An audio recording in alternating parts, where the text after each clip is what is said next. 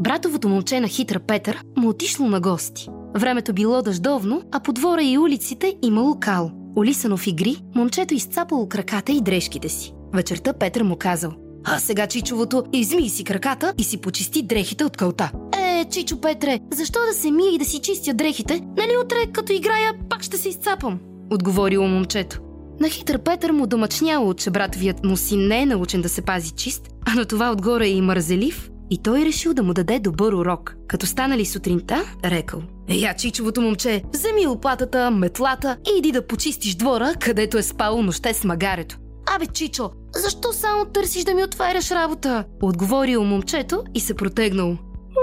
каква ще е ползата от сегашното чистене? До вечера магарето пак ще изцапа. Е, добре, тъй да бъдеш, щом казваш. Завъртял глава Петър и дал вид, че гостенинът има право.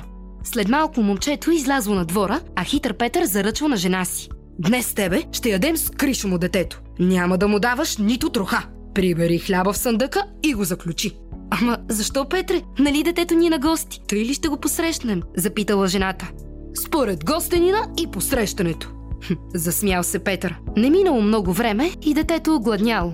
То често поглеждал към вкъщи и очаквал да го поканят за закуска. Щом Петър се подал на прага, то попитал. Чичо, няма ли да ядем? Няма чичовото. От дома вече няма да ядем. Отговорил сериозно Петър и излязъл по работа из селото. Момчето започнало да поглежда стринка си, но и тя не му дала нищо за хапване, нито пък приготвила за ядене. На обед Петър се върнал, влезли вкъщи с жена си и похапнали с кришом от момчето. То постояло, повъртяло се и нали било вече много гладно, не могло да се стърпи, пак попитало. Чичо, кога ще ядем?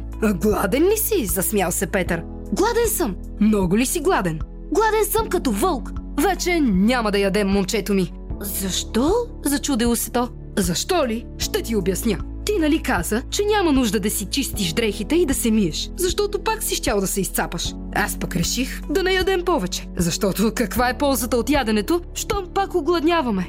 И момчето, и чичо му Петър, и стринка му се засмейли. Засрамено, момчето веднага се заловило да почисти дрехите си и да се измие. Стринка му през това време започнала да готви и да нарежда софрата, а чичо му Петър засукал мустак и казал Работният човек чисто носи и сладко яде. Аз бях Вилияна Димитрова, слушайте нашия подкаст всеки ден и не спирайте да фантазирате.